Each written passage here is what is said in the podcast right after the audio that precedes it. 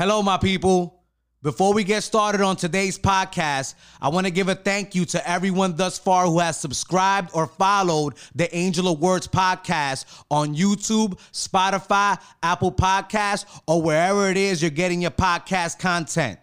We appreciate it. Now, that being said, if this is your first time or you have forgotten to click on that notification bell, hit that subscribe button, like, comment, please do so. And don't be shy to share with your friends, because we make these podcasts to motivate and inspire you. Everyone has a story. Everyone has had to overcome some kind of adversity. And my purpose is to bring their stories to you. No matter your age, no matter your sexual orientation, your creed, your color, what you think about yourself, you are worthy. And here at the Angel of Words podcast, we want to make sure that you have something to listen to, something to view that'll make you feel a little bit better about yourself and make you feel like you're not out there alone, struggling alone with whatever it is that is going through your life. Now, that being said, today on the Angel of Words podcast, we have emergency room physician assistant Rebecca Vasquez coming to drop the knowledge, coming to let us know how she feels about the whole coronavirus pandemic, being behind enemy lines. On deck on the Angel of Words podcast.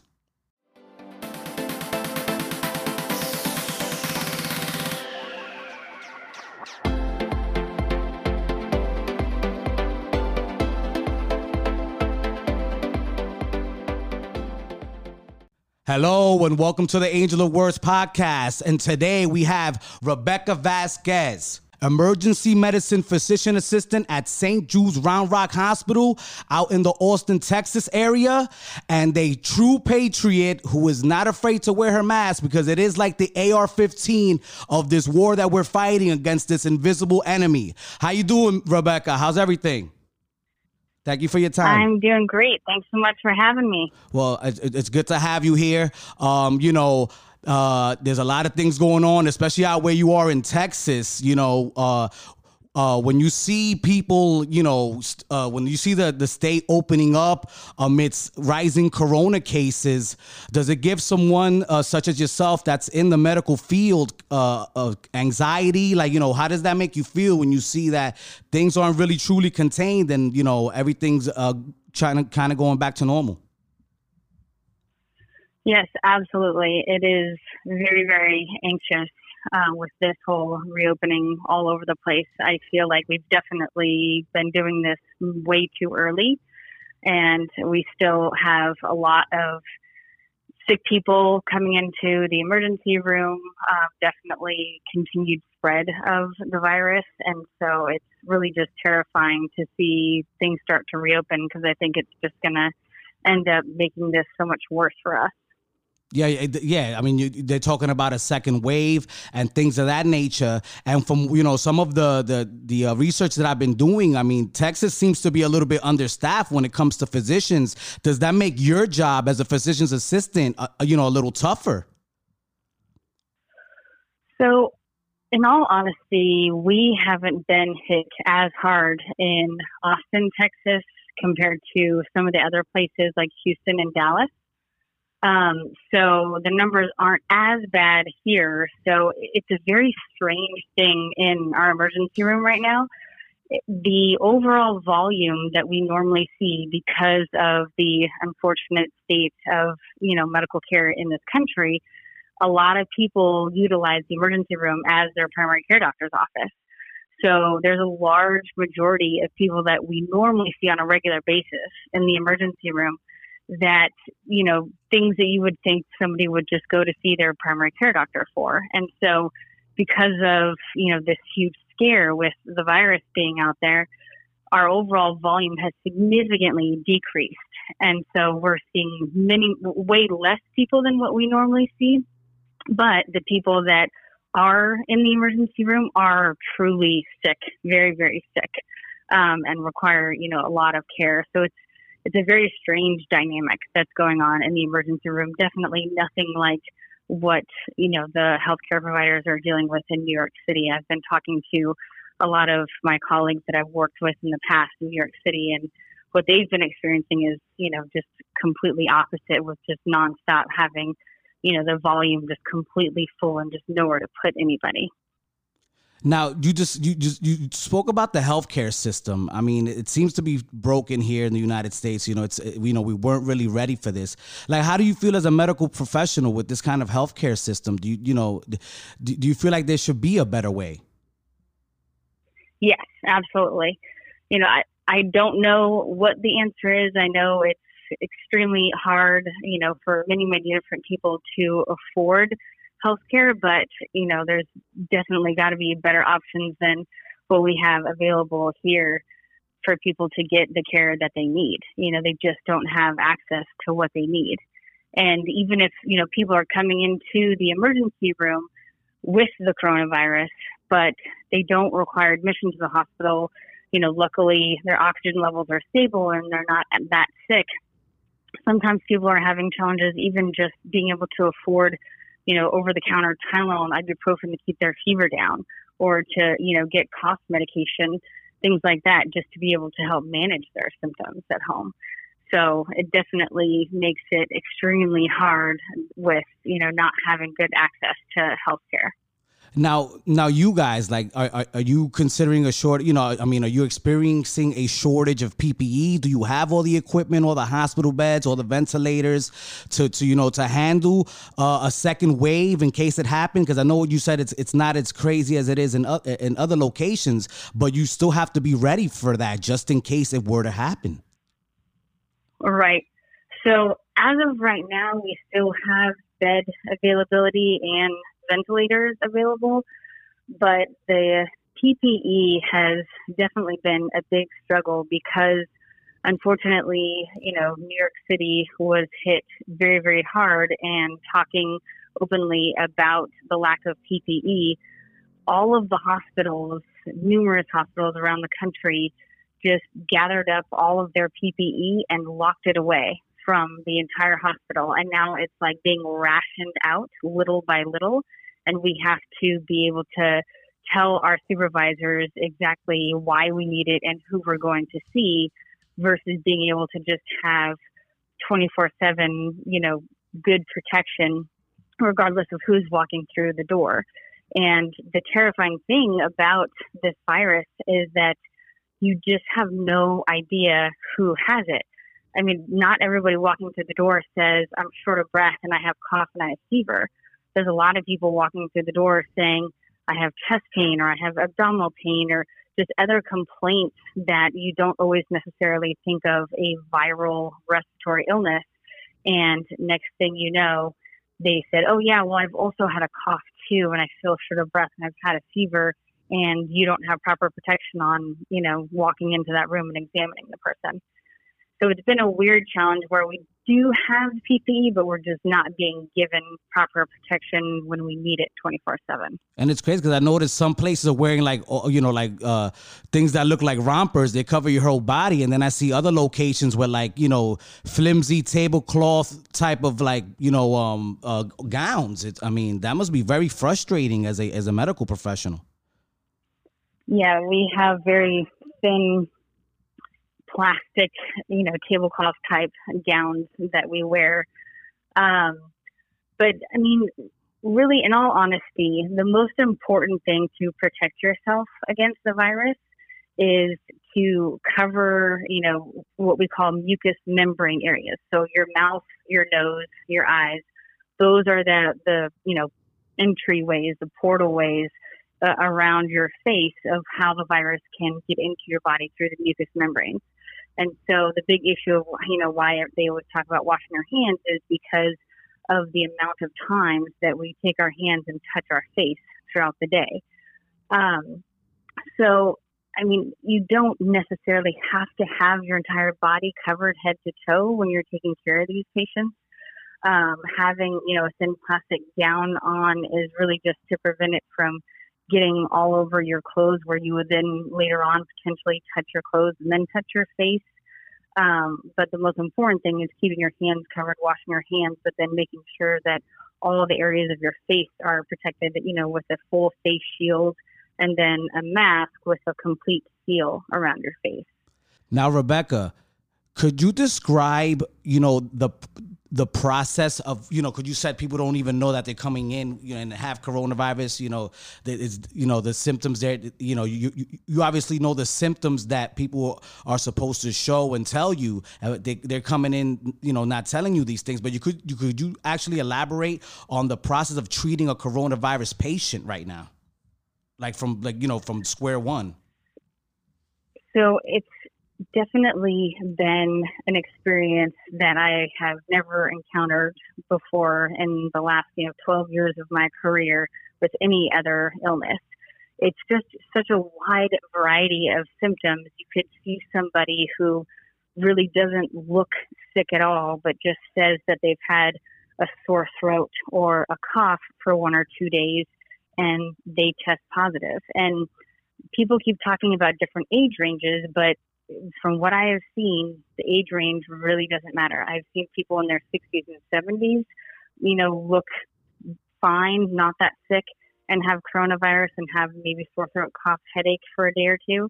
And then I've seen people in their 30s and 40s not being able to breathe. And we check their oxygen level. Your normal oxygen level should be anywhere above 92, 93%, and their oxygen levels are in the 80s or 70s.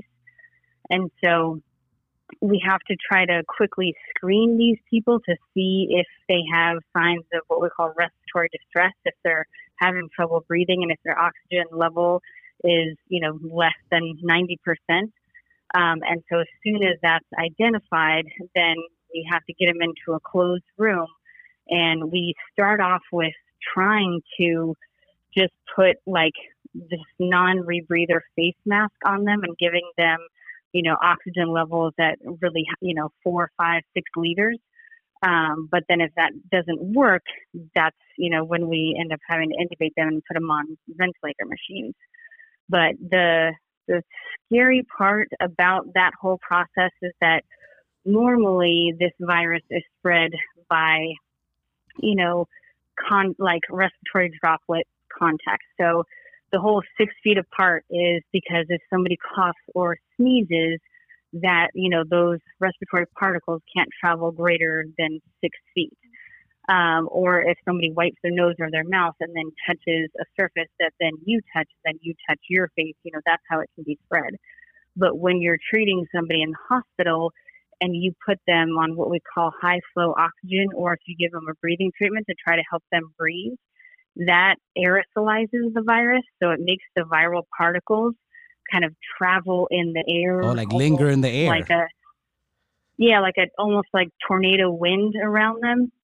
So then you have viral particles that are kind of catching a wave of, air being pushed around the room.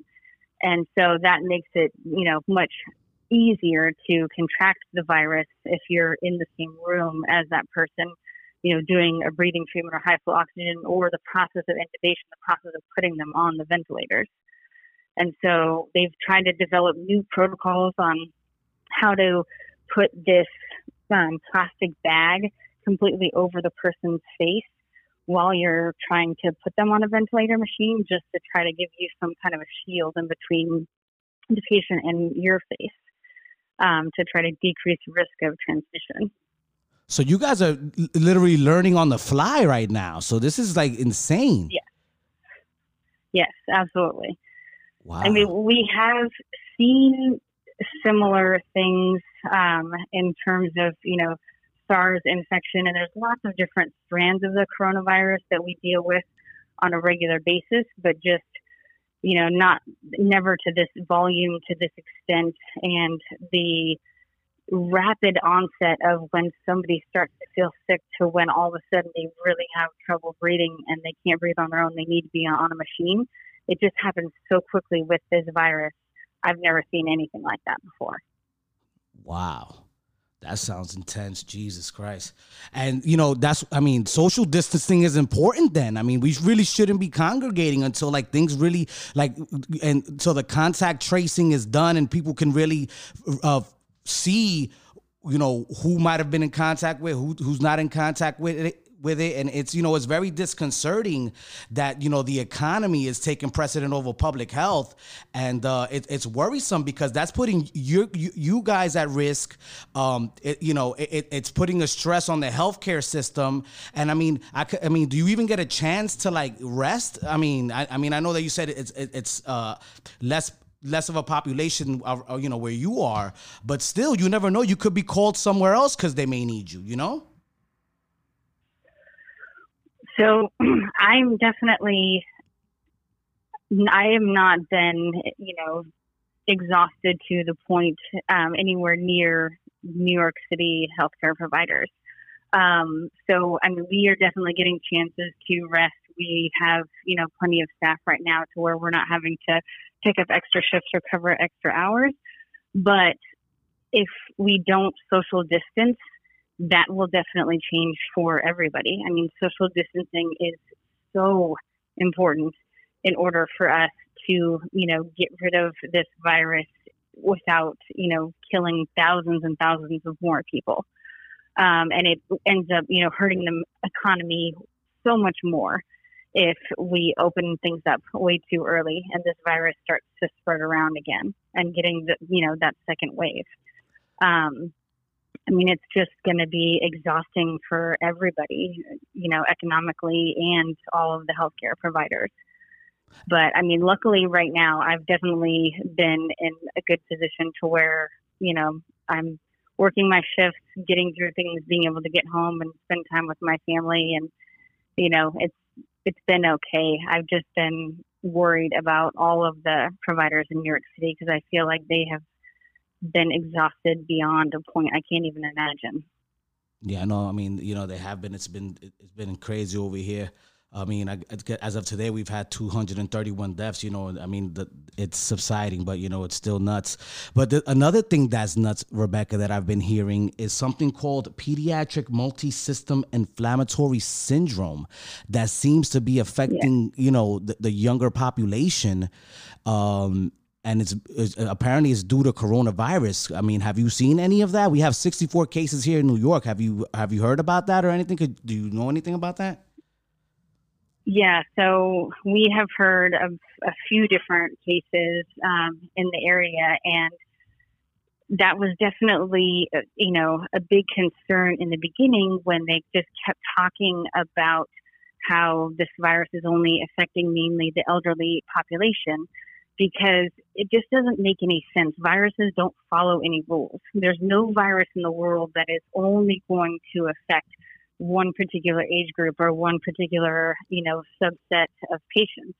I mean, you know, any virus can infect any human host at any time. And so it's just a matter of time before you actually start seeing those cases reported and start seeing the damaging effects. And especially, you know, there is people of all ages that are immunocompromised, but you know, when kids are under the age of 90 days, they have absolutely no immune system.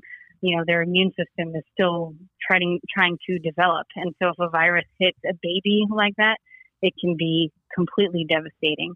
But we're starting to see more and more cases now, and even just, you know, pediatric populations that are a few months old to a few years old. And that's the really strange thing about this virus is that it's, one person can have such minimal symptoms and not even really realize that they're sick, and the next person can, you know, die within a few hours or a day or two of contracting the virus. It's just such a wide variety of symptoms that it's really just terrifying, which is why we have to social distance to try to keep everybody safe, because everybody is at risk, not just the elderly. Yeah, you know, and when you hear people say, "Oh, everyone dies," you know, at some point, you know, it's undermining everything that you stand for. You know, you went to school, you know, you bust your hump to be part of this, to be part of this medical world, you know, and this society to help people get better. And then, you know, when you hear people say these kind of things, it's like, what am I doing this for? Like, I mean, how stressful must that be on you? It's so frustrating. I was watching the news and watching people protest about wanting to, you know, reopen economy again, and they had these signs saying sacrifice the weak. And it's just so frustrating because it's not the weak. The people that are dying are not weak. I mean, there's no rhyme or reason as to why one person gets detrimentally ill and one person has minimal symptoms. I've seen people with no medical history. They don't have any, compromised immune system, and they end up having to be on a ventilator. And yet, I've seen people in their 60s and 70s who do have a history of high blood pressure and diabetes and high cholesterol, and, they're sick for a few days, but then they clear the virus. So there's, it's not weakness if you get severely ill from this virus. And the fact that people are just being just so ignorant about this and just lack of care of humanity, it blows me away. I just cannot believe it. And I feel like they would definitely be singing a different tune if it was, their friend or family member. And that's the thing. This is a lottery, and it could be your friend, your family member, your spouse. It could be anyone. And, people they don't even want to wear masks. They're letting people go outside and they don't even want to wear masks, at least to protect each other while they're allowed to hang out within 6 feet of space. It's just mind boggling. And I really have to, thank people like you who are seeing these things and are still being so professional about the way you're doing things, because I feel like people are listening more to conspiracy theorists. And I saw something where they're burning down cell phone towers because apparently the coronavirus came from 5G radiation, but they won't wear a mask.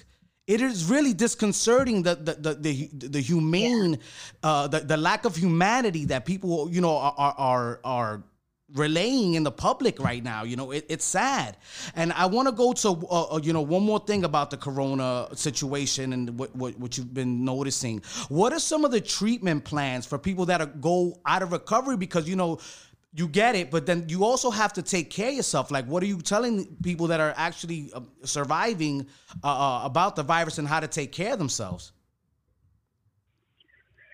So if they're not sick enough to require hospitalization, the main treatment is really just managing fever and staying hydrated. So your body will use up all of its electrolytes and fluid with trying to, use all your immune system cells to fight off infection. And so you have to drink lots and lots of water, manage your fever with Tylenol and Motrin, because fever drives the majority of the symptoms. It drives your headache, your body aches, feeling really weak and tired and fatigued to where you can't even get up to get to your refrigerator to get a glass of water. If you take Tylenol or Motrin to get your fever down, then you at least feel well enough to try to get up and move around and keep yourself hydrated. So those are the most important things. In terms of treatment for the hospitalized patients, it's still such a learning process. I mean, at the end of the day, we really have no idea whether these different, antiviral drugs that we're trying have any benefit. There'll be a small subset of patient population where they showed improvement, where they were able to get off the ventilator in a shorter amount of time compared to other patients. But then you look at another hospital that, kind of did a similar type study with these antivirals and didn't get the same results. So it hasn't been really consistent across the board with these antivirals that we're trying, but because we don't have anything else, we're kind of at a point where it's at least try something. We got to try some of these antivirals and just see, because these people don't have any other options right now. Now, were you trying hydroxychloroquine at all? Yeah. So as of right now, all of our hospitalized patients are getting the hydroxychloroquine right now. Okay. If they're sick enough to be in the hospital, that means that they're having respiratory distress and not, being able to breathe on their own and require oxygen supplementation. And so we give them that medication as soon as they're admitted. Now, I mean, we've definitely had quite a few people die in the hospital. The majority of people who end up having to go on a ventilator, unfortunately, end up dying. But, you know, there has been a small patient population that has been able to be discharged from the hospital after being admitted. But all of them got the medicine, so it's just so hard to say whether or not it worked or not. Oh, wow. Wow. It's like a literal crapshoot. That's crazy, man. That's insane. Yeah. But, you know, I really appreciate, you know, what you've been doing, Rebecca. You know, I've always appreciated your passion for what you do. You know, for any young woman or young man that, you know, is aspiring to be just like you and in a position like you, you know, could you really explain to them, you know, how you got to the level of professional that you've arrived to? So you know, once you start volunteering in hospitals and, you know, being in the medical community as a student, you kind of learn quickly on whether or not that's really something you could see yourself doing for the rest of your life. And, you know, some people can hack it or they can't. And I could never see myself doing anything else. I love it. And I know that there's a lot of risk involved, but, you know, this is definitely a very rare situation where, you know, we're seeing things that we've never really seen before. Usually it's not this scary and intense, and just the feeling of being able to help people when they are at their absolute weakest moment is just the most, you know, gratifying thing I have ever experienced. And people are not always grateful for it. You know, people are oftentimes scared and frustrated and upset that they're sick and not feeling well, and oftentimes end up taking it out on you.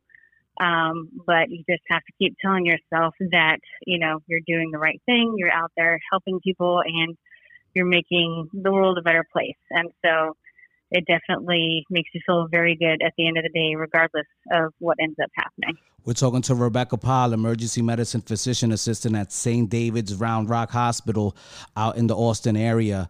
And, you know, Rebecca, I mean, you know, you went through a crazy struggle to get here too. You know, you lived in New York essentially by yourself, you know, and you know, you were a transplant, you know, you weren't originally from New York. And, you know, it makes me proud to see that all the struggle that you've been through, you know, and you've become this amazing person with all this, you know, with all this knowledge and really a passion for it.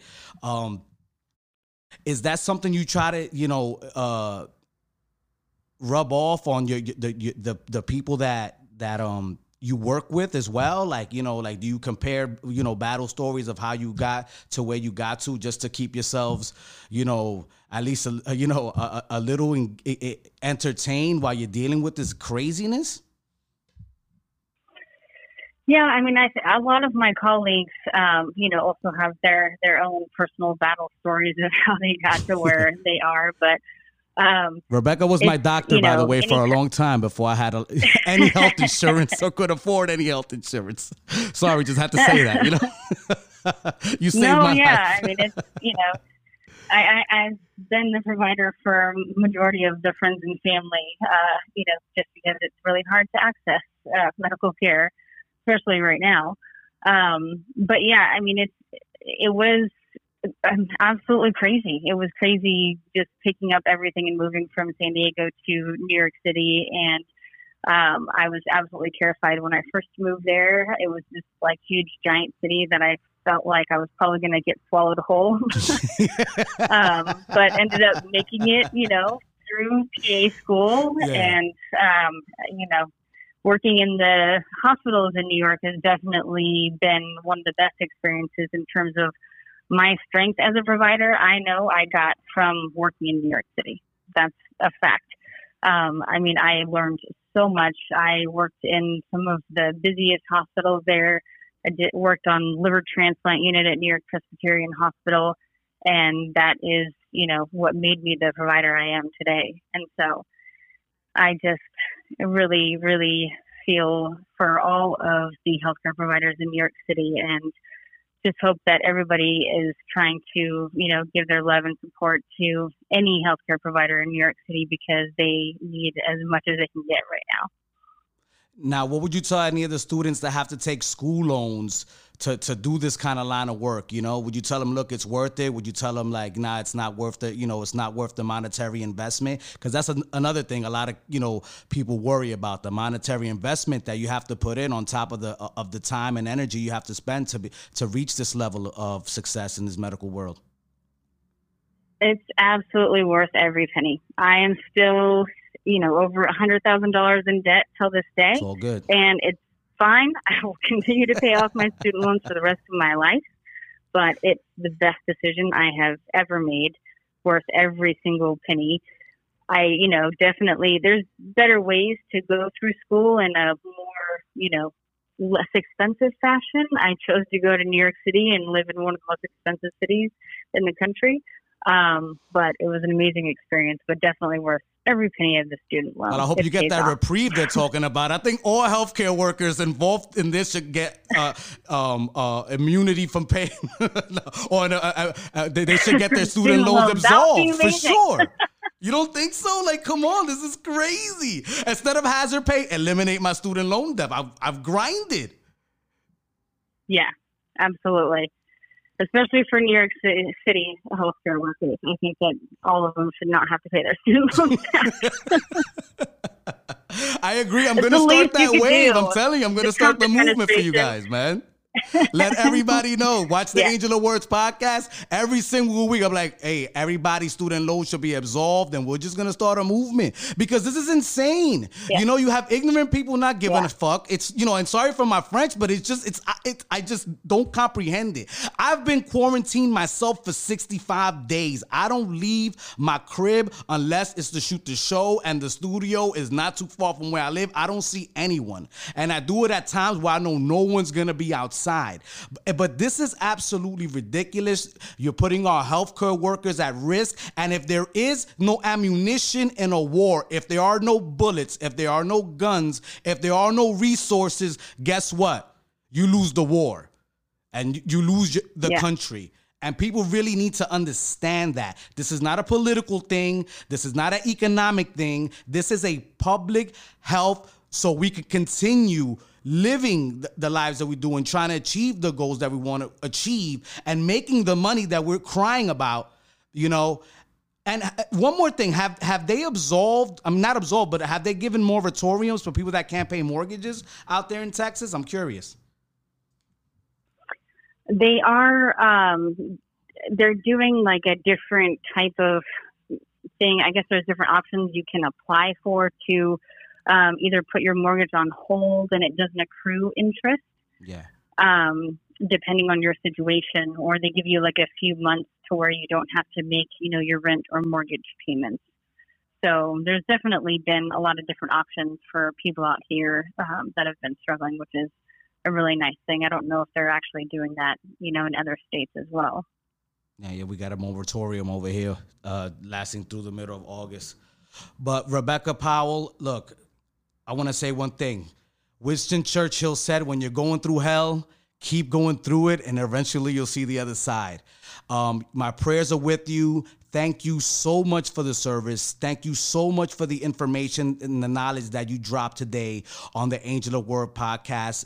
You know, and give my best to every medical professional that you speak to. You know, let them know, you know, watch the podcast. If anyone wants to talk to me as well, and they, you know, they want a voice for the people and they feel frustrated about what's going on, they could always contact me. But I really appreciate you being on. Thank you for dropping the knowledge, love, and, you know, I'll continue to keep a lookout. Thank you. You take care of yourself, okay? God bless. You're very welcome. Thank you so much. Okay, bye. I hope you enjoyed my interview today with emergency room physician assistant Rebecca Vasquez. And my people, like I said before, subscribe, hit that notification bell, let us know what you're thinking.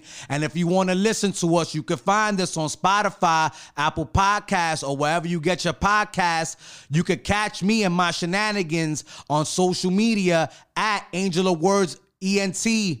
Thank you for tuning in, my people.